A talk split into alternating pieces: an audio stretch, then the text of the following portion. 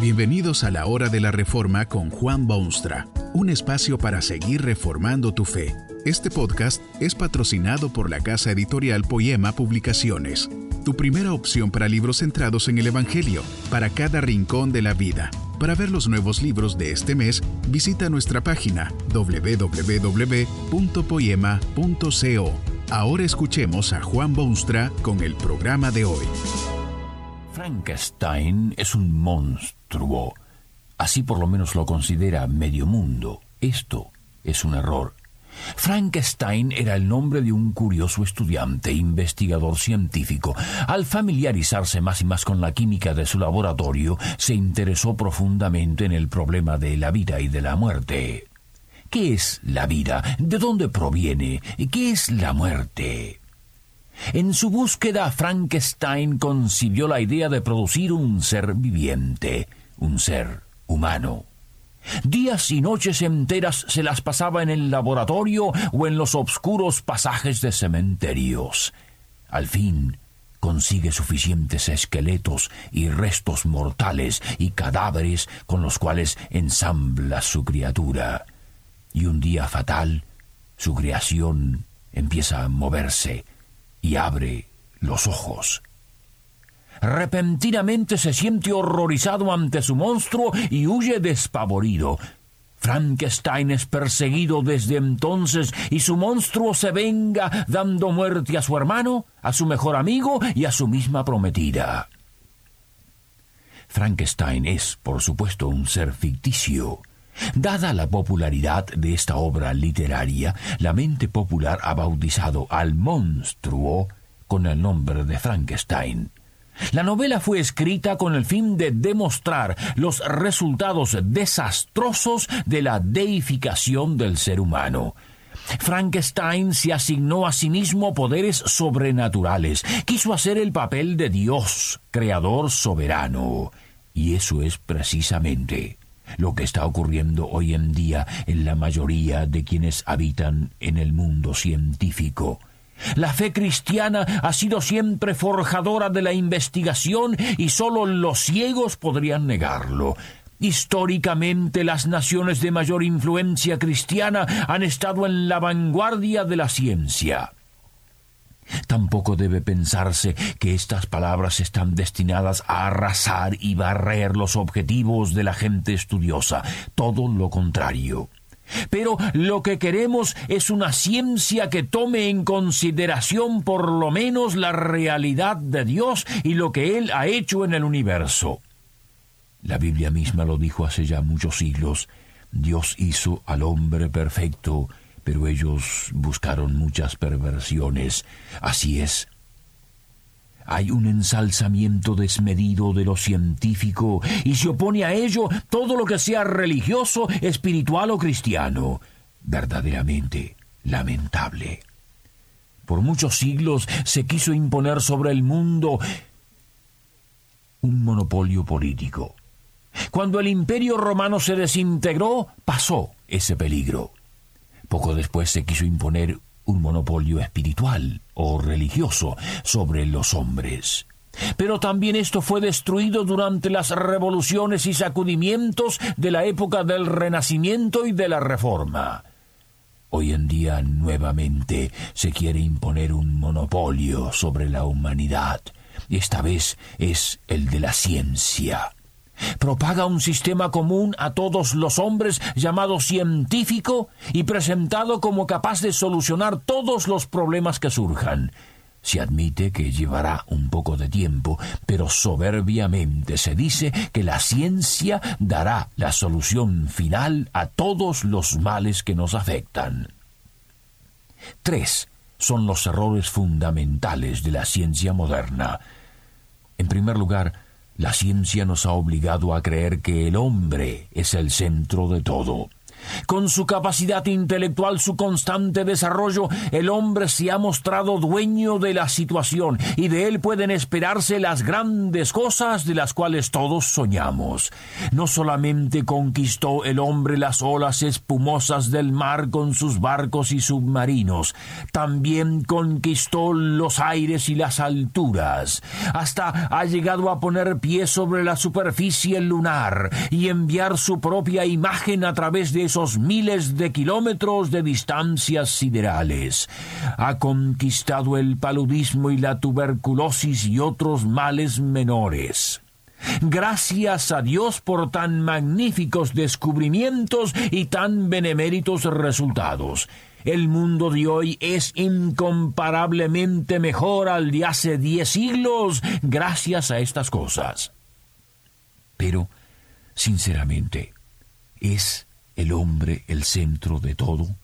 ¿Se merece tanto respeto rayando en la apoteosis? Veamos. Los poderosos aviones llevan mortíferas bombas que sus pilotos lanzan sobre inocentes madres, hijos y niños indefensos. Tanques blindados marchan sobre una ciudad enemiga, atraviesan los fértiles campos, aplastan cuanto encuentran a su paso luego de conflagraciones sangrientas en las que millones y millones han dado sus vidas, las guerras no han desaparecido todavía. El hombre está sí en el centro de todo, pero nada puede hacer y mejor sería que dejase ese espacio en el centro para algún otro. Sí, el hombre se ha buscado muchas perversiones, ha partido el átomo y desarrollado la energía nuclear, pero ha puesto esas fuerzas en cohetes que matan en vez de reactores que iluminan ciudades. El hombre está en el centro, exactamente donde la ciencia lo ha puesto, es como Frankenstein en su monstruo. Crean y producen e inventan, pero luego se ven perseguidos por sus criaturas pervertidas. La ciencia ha popularizado también la idea de que no es posible aceptar o considerar lo sobrenatural. Solo puede tomarse en cuenta lo que se ve, se toca y se oye. No se aceptan cosas como milagros, revelación divina, resurrección, oraciones contestadas, actos divinos aparte de las leyes en vigencia. No hay Dios. Y si lo hay, está más allá de la experiencia humana y en consecuencia no puede aceptarse científicamente. No se pueden hacer oraciones a Dios porque éste no existe. Han habido teólogos que han tratado de formular una religión estrictamente basada en la experiencia humana, pero el producto ha sido tan escaso y tan pobre que no es posible vivir tranquilo con ello. La ciencia moderna ni siquiera tiene la cortesía de estudiar la totalidad de los hechos el nacimiento de Cristo de una Virgen, por ejemplo, o su resurrección, se rechazan de antemano como actos sobrenaturales, estricta evidencia de vívidas imaginaciones humanas.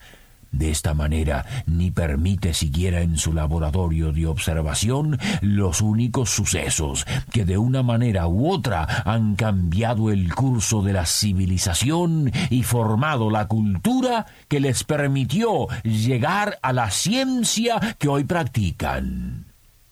Dios creó al hombre perfecto, pero el hombre se ha buscado muchas perversiones. La idea de que no hay Dios y que él mismo es su propio creador inclusive. Pero la ciencia moderna ha cometido otro peligrosísimo error. Ha rechazado de lleno la Biblia como la palabra de Dios.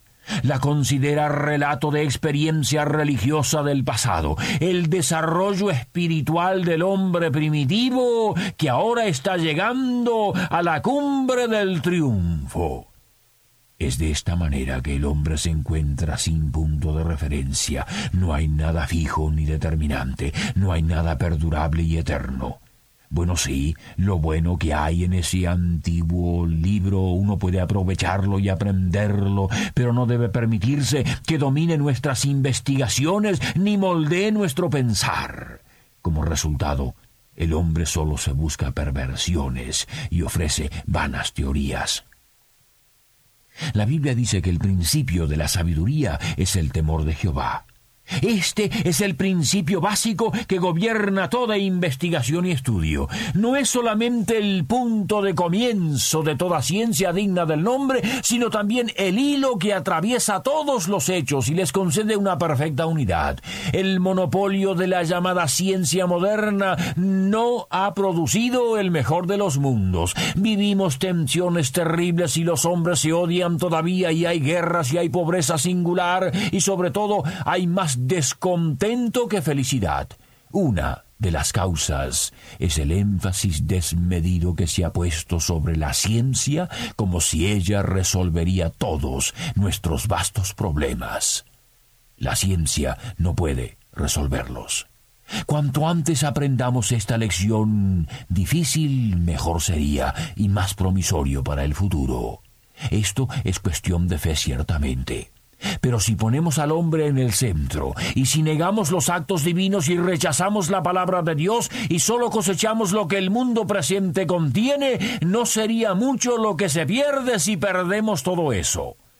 Los efectos de un libro como la Biblia no pueden negarse a menos que uno sea víctima de hondos prejuicios. El avance de la ciencia genuina bajo el estandarte del cristianismo genuino tampoco puede echarse al olvido.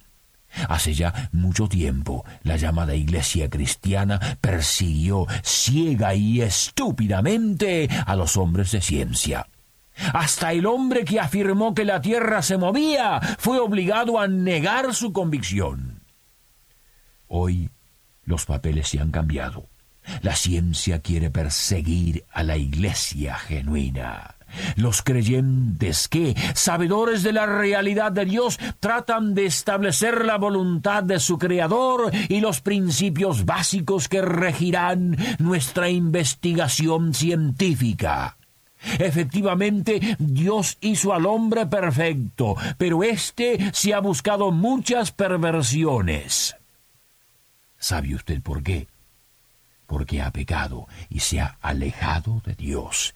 Dios quiere rescatarlo de su pérfida maldad y ayudarlo a explorar el mundo con los lentes de su palabra. El mundo no mejorará hasta que el hombre se vuelva a Dios. En efecto, los monstruos que vaya creando se convertirán en sus perseguidores como el monstruo de Frankenstein.